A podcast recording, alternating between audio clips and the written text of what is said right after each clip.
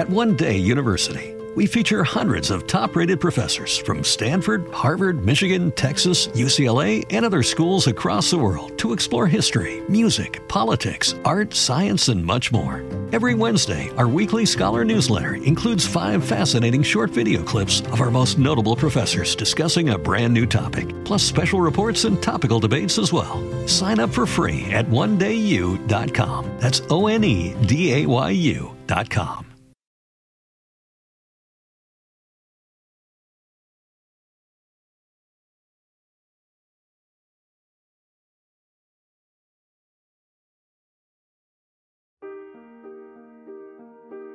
Welcome to the New Heights Show on Education. I'm Pamela Clark, founder and director of the New Heights Educational Group, and I'm here with David Smith, the founder of Silicon Valley High School, who has helped us get these podcasts produced and delivered to you. Yes, Pamela, when we saw the great things that you and your army of volunteers were achieving at New Heights, we wanted to get involved. We're happy to work with you to leverage the internet and make quality education accessible and affordable to everyone everywhere. Thank you, David. We appreciate Silicon Valley High School helping us to get these podcasts out to the hundreds of thousands of listeners from all over the world. So I hope you enjoy the show.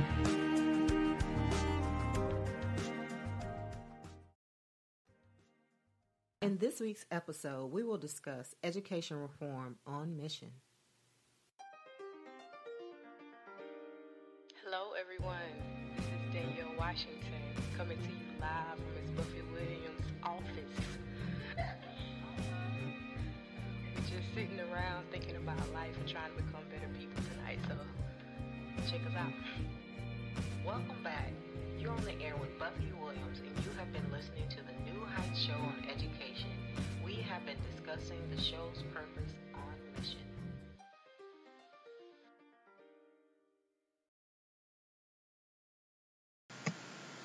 Good evening. This is your host, Buffy Williams, and you're listening to the New Heights Educational Group, the New Heights Show on Education. And tonight's topic is classroom sizes in K through 12. Does it work? Or does it even matter? A recap on last week's show, um, we took a look into the different forms of media used in the classroom learning environment. On tonight's episode, we're going to talk a little about the classroom size, and the topic has been a hot button issue for a number of years now. So join us in the discussion and call us at 917 948 7542 or drop your comments in the chat or tag us on social media using the hashtag NHEG or as always, post your comments on Twitter at Buffy underscore awaken or on Spreaker, Instagram, or YouTube.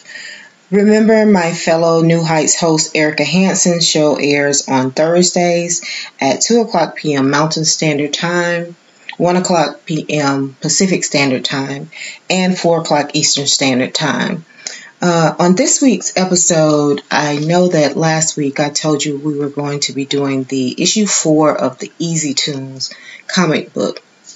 But in light of COVID 19 and thinking about how classrooms will be structured as we go into the fall of next year, I thought that we would talk a little about classroom sizes. And um, this issue of classroom sizes has been up for debate as to whether or not it's been effective. And so our source for tonight's show is um, the Education Research Center, Education Week, and the Department of Education. And when we're looking at classroom settings and classroom size limits, there are a number of factors that uh, researchers have found that are instrumental in whether or not classroom sizes matter. I know that we have, you know, myths but then there are always the realities after the researchers do the research as to whether our myths are, are actually true. So let's talk a little bit about that tonight.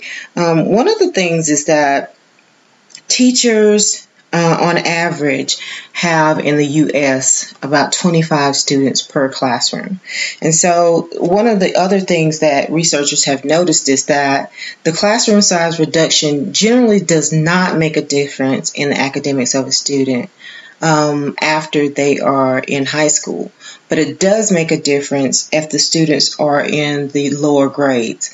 And so what they're they're looking at there is that there's this continual reoccurrence of this issue of classroom sizes and reduction of sizes and what kind of uh, implementation and strategy should be used within the classroom. But more importantly, teachers are at the forefront of this. So teachers um, are looking at instructional time and how much time they can actually spend with each student. And we know that all those things are factors and policymakers and researchers have been exploring this issue and the reduction of classroom sizes and looking at what um, methods they favor over other methods. And so, in looking at the restructuring and the formatting, one of the things that they have considered is actually co teaching, which allows two teachers to be in the classroom, which of course um, gives the students more opportunity and more access to teachers, but the, also the research shows that just because there are two teachers in the classroom doesn't necessarily mean that the students will actually retain more or learn more or even get more attention.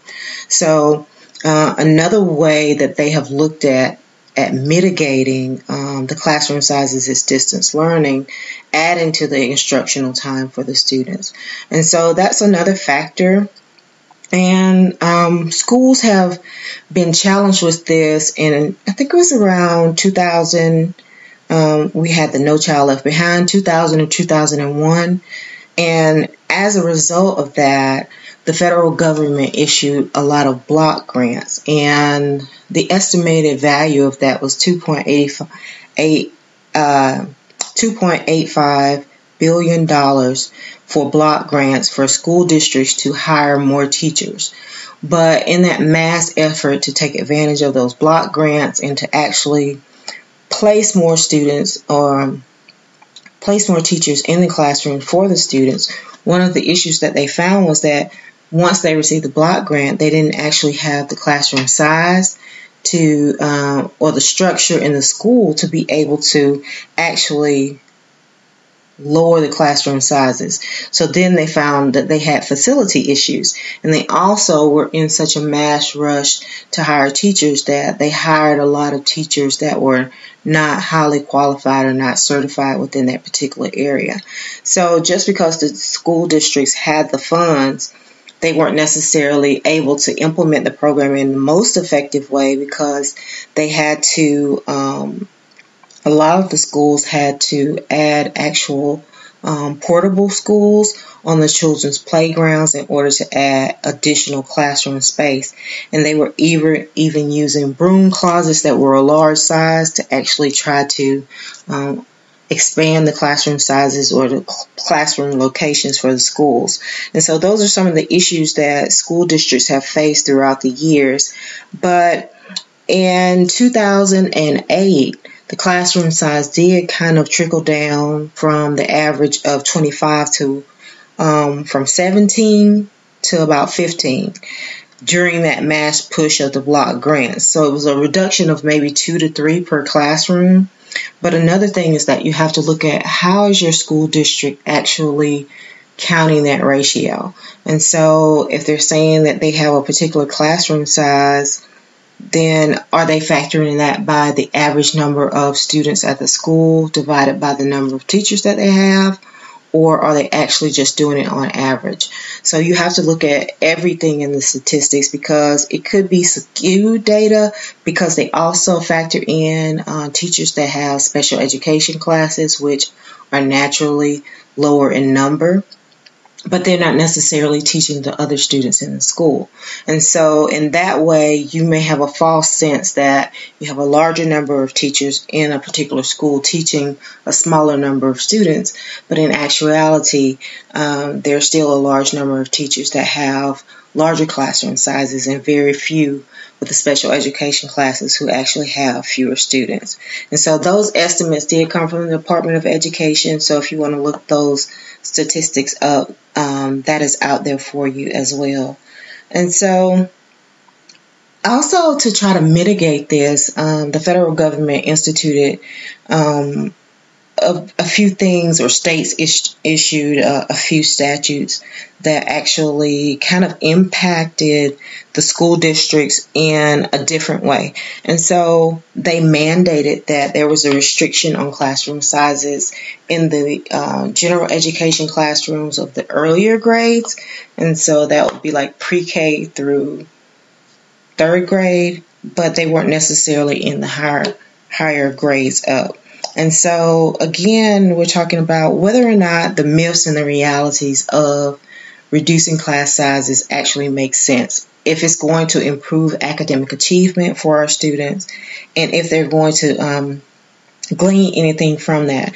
And there can be a number of different factors here. And so, you know, we can say there's an issue and we need to um, try to create a solution. But if researchers researchers have already done the research and they say that it's not going to increase the actual performance of the student, then maybe we need to um, look at something else as far as the structure of classroom sizes. And so one of the things that the researchers had noted, which I thought was very interesting, and I think that this also gained some traction around 2008 was that they considered extending the length of the school day. And so they thought that that may actually increase the academics um, performance of the students versus actually having smaller class sizes, which really didn't show a significant change in student improvement. And so that's one of the other things that we needed to consider.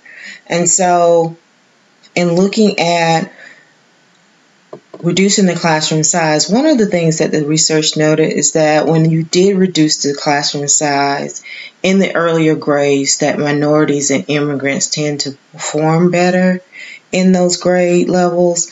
Um, but then they were looking at class sizes in that particular study of 13 students per class versus 17 students per class. And then after they reached fourth or fifth grade, they went to standard school sizes, uh, standard size for the classrooms, and they noticed that there was an increase in those particular students in that particular study in that group. And so the outcome of those academics may uh, or may not increase based on the student's actual initial um, interaction within the school system. And so the best way, I think that this is one of the other pushes for pre-K having pre-K programs and then having actually smaller class sizes to increase the performance of, as we've talked about um, many times before, the Higher Education Act and implementing those programs because they knew or they assumed at that point because I don't think all of the research had been done, but uh, some of the earlier studies um, said that early, that early exposure kind of created a discipline. And so once you've done that, even though you reduce the class sizes once they get to high school, it doesn't necessarily mean that they will be able to catch up from that or change their behaviors. And so we have to look at all the factors that go into whether or not this problem is a problem or if it's an issue that something that we can solve. And so we know that it doesn't automatically change, you know, the, the teaching practices of the teacher either. So those are other factors that we have to actually keep into play because you have multiple variables that will affect whether or not a student's performance is going to be um, on par.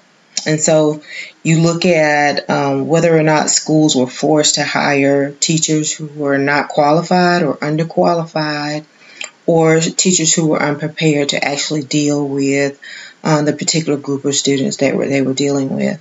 And also another factor is that if you have a classroom size, um, let's say of 25 students and you're an English teacher and they're actually preparing research versus a math teacher, let's say, or a teacher that does not have as um, in-depth um, grading systems um, versus someone who's teaching art, um, those core areas are going to be, um, of course, heavier in course material usually than, let's say, an art class. And so, with that, just because you reduce the class size does not mean that the teacher actually still has time to do all the things that they knew need to do within the classroom in order to um, make that a productive and uh, nurturing environment for that student and actually give that student the time that they need in order to uh, increase their instructional um, time with that student one on one. And so in Japan, they found that uh, let's see, Japan and Korea, they found that the class sizes average 33 students to 36 students per class, and the academics were still on a higher uh, level than they are in the U.S. with only 25 students per class. But the difference there is that they have an extended school day. And so um, this particular study that was done um, actually focused on the fact that if you extend the school day, that students will still benefit more. And so today um, we are discussing classroom sizes in the K through 12 education. Does it matter? Does it work? And so we're going to take a short break and we'll come back and discuss it further. Join us after the break. Right now, you might be struggling through your classes or even failing them. You might be worried that you may not finish high school. There might have even been a thought that you may not be smart enough. Well, the New Heights Educational Group begs to differ. We not only think you are smart enough, but with our help, you will complete your high school diploma. The New Heights Educational Group strives to improve your academic success through its tutoring services. To learn more, please visit newheightseducation.org and contact us. New Heights Educational Group educational resources to help reach your goals. New on Curiosity Stream. Louis B. Mayer, Jack Warner, William Fox. Hollywood was the city of dreams, but the beginnings were a nightmare. You will never work in this town again!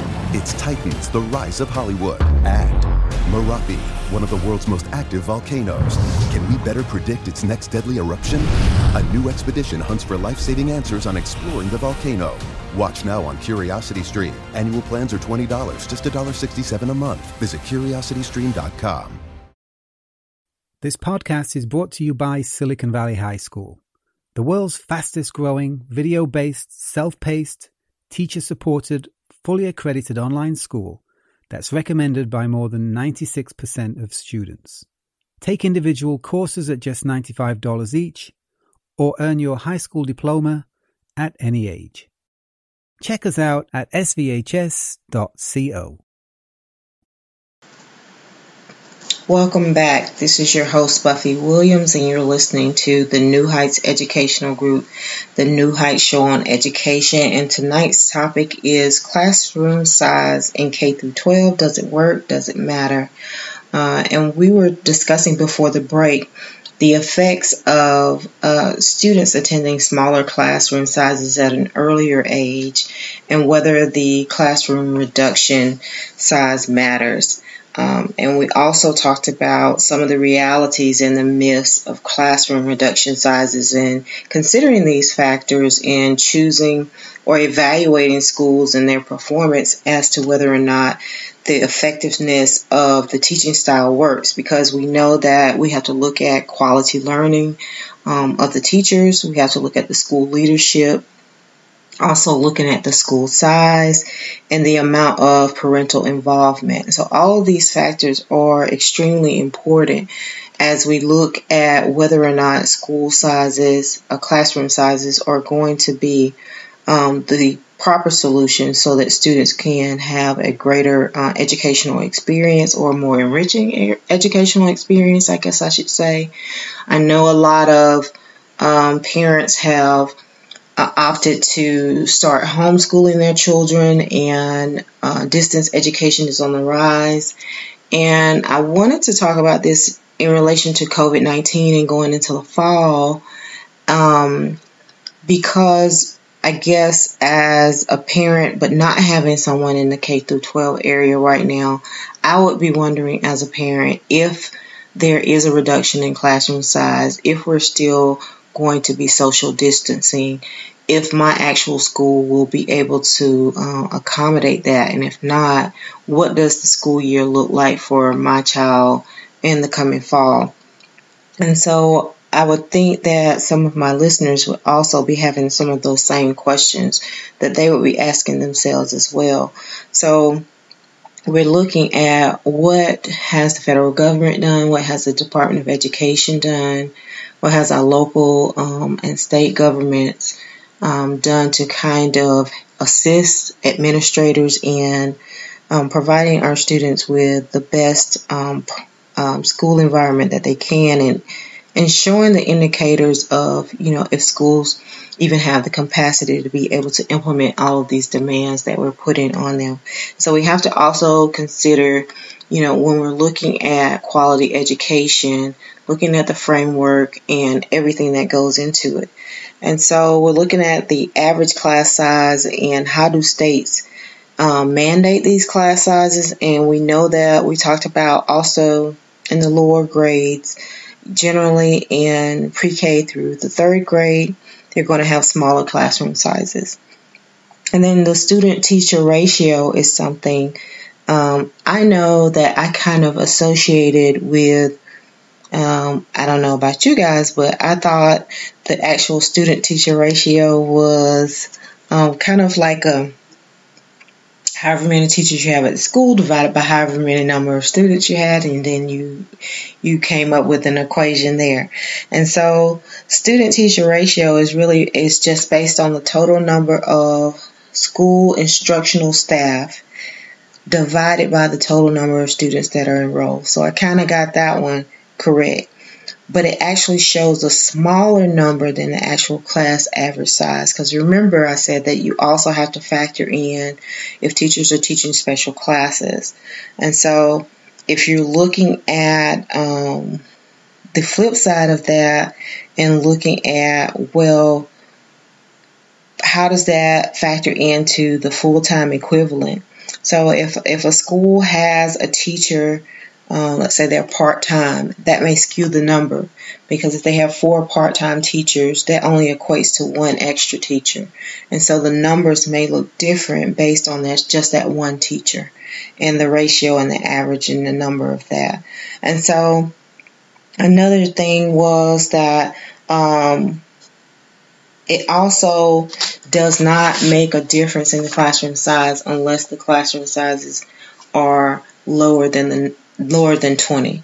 And so there are two factors there. So we're looking at if the classroom size is lower than 20, and then we're also looking at is this classroom um, in the K through 3 area or is it above that? Because remember, the researchers have noted that if you have the smaller classroom sizes later, but don't have them earlier, that it really doesn't make a big difference in the in the child's um, perception of whether or not they're getting the quality education and then actually having the results of academics to back that up. And so the relationship between the class size and the increased um, achievement of the student sometimes don't di- directly correlate because there are so many other variables that come into play. So we're looking at the quality of the teacher, the environment of the student's home, the quality of the curriculum and the leadership. And then we're also looking at um, definitely drawing a conclusion between whether or not you know this class size alone is is the right fit or is going to be the most effective way to implement um, the the school structure. And so, not every school we know. Most schools are utilizing every inch of space that they have uh, and they try to use it in the most effective way possible. Um, and so we need to also think about if, as we advocate for education, um, not looking at whether or not the students actually have a smaller classroom size just for the sake of having a classroom size is what the research basically is telling us. And so we have a responsibility as parents, we have a responsibility if we're going to be involved in education to try to assist our school districts in the best way possible and trying to increase the academic performance of our students. And so that's going to be on an individual basis, it's going to be on a case by case basis, and a family household by household basis. So you have to determine for yourself um, you know, you we are in an age now where we have enough options that we can look at what's going to be important for my child and um, most beneficial. And I know that we can have people on both ends of the spectrum that go um, far to the left or far to the right of that issue and maybe over demanding things of school districts that they can't implement or, or actually um, not taking advantage, some maybe not even taking advantage of some of the, the access that they do have. And so you have people on, uh, or parents, I should say, on all ends of the spectrum. But we have to remember that the habits that our children form, you know, early in in their educational performance is what really is going to uh, affect their academic performance. And so, whether that's good or bad, we have to try to help them cope with, you know, the classroom environment and adjust and be more agile as it relates to um, the things that they may encounter within that school because we know that that's a learning process in itself. And so, you know, being able to speak up for themselves and say that they need assistance when they need assistance or taking advantage of um, teacher, um, um, what am I trying to say? teacher appointment time and parents being involved. And so it's, it's, it's a, uh, a broad spectrum approach, and so we have to look at all the factors that are with that. And so we have veteran teachers out there. I know that we have younger and younger people coming into the educational school system, and it may not be as appealing because of all of the myths out there about what education uh, is about. But I just want to encourage anyone who is thinking about going into the field of education that uh, our children are worth it, our country is worth it, our future is worth it. You know, to invest the time and the effort that it takes, you know, to you know have quality instruction, um, definitely work on classroom management because you know that's going to be essential and key to anything because just because you have a, a, lower number of students doesn't necessarily mean that the classroom management is going to be well. And so you know having classroom management but i just encourage those out there who are in education and those who are considering going into the field of education that there are going to be challenges and there are going to be dilemmas that we face within you know, the education field, but our children are worth the sacrifice of us trying to figure out, you know, what's going to be work best. And we just have a responsibility to bring our best for the time that we're presented in front of those students. And they deserve, you know, everything that we can give them uh, in order to um, make their experience uh, an enriching one. And understand that, you know, a lot of schools are overcrowded, you know, and they face issues of um, trying to find facility to make space for, you know, all of these options that we think are good, but they do that at um, at a disadvantage to other programs that actually need the space. So school, the school system now is totally different from when we were in school. So schools are making room not only for education, but they're also making room for some schools have childcare centers. They have music rooms. We have gyms. They have um, rentable and portable classrooms. And so all of these things make it difficult if we're talking about just the core of education. If a school is already struggling to make space, but also trying to offer all those things that they feel our students need in order to be a, a more well-rounded, educated student within the K through 12 area. We have to look at the resources that they have been provided and whether or not they can adequately provide that within the facilities that they have. And so, you know, money you know, is one of the factors that we know we have to have the funds. And so, you know, advocate, you know, on your local level with your school board, definitely, you know, your state senators, write letters, do whatever you have to do in order to um, do what you think is best for your child. And so this is an individual effort, but we can all uh, work to work on those relationships and hopefully um, our students will be able to perform better but also remember that teachers have a heavy workload and they do have team teaching at some schools. They do have volunteers that come in, but um, education, as always, as it always has been, is uh, a communal effort. And so we all have a part to play. And so if we just play our part, then hopefully um, the, the field of education and the future of education is going to be brighter for our children.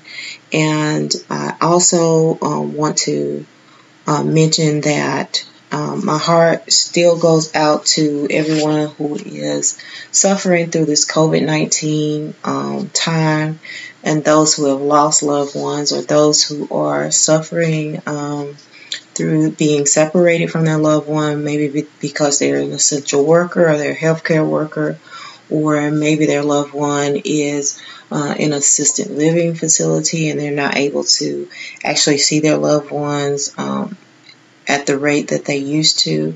So my uh, heart prayers and thoughts go out to all of you all. I know that this is a difficult time in our nation, but I just want to again thank um, my listeners for joining in with me. And on next week, um, if I don't decide to do the comic book, just bear with me. I'll get it for you. Definitely. It'll be issue four coming up. But I think we're going to talk about school selection because we're going to have a lot to deal with this coming fall. So we're going to talk a little bit about school selection and whether or not homeschooling or public school, charter school. Again, as as we know, uh, public school may be virtual school in the fall. We don't know, but um, I encourage you to stay safe out there, and I hope that you join us on next week.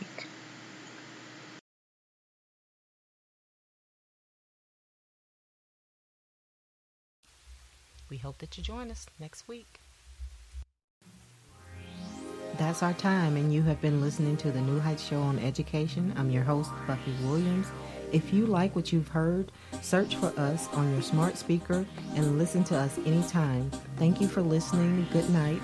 Until we meet again next Tuesday night, 6 p.m. Central Standard Time, 7 o'clock p.m. Eastern Standard Time, as we discuss next week's topic. Enjoy expanded content from the New Heights Education Group hosts on Blog Talk, iTunes, SoundCloud, Spreaker, and Watch No Learn.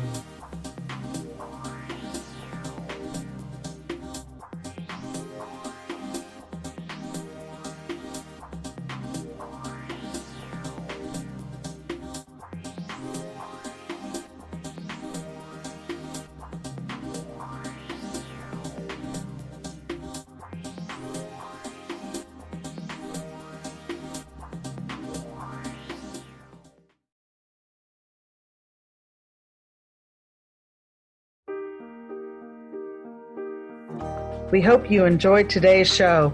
Don't forget to rate us and follow us on your podcast player. Check out our show page, radio.newheightseducation.org, for monthly announcements and other happenings.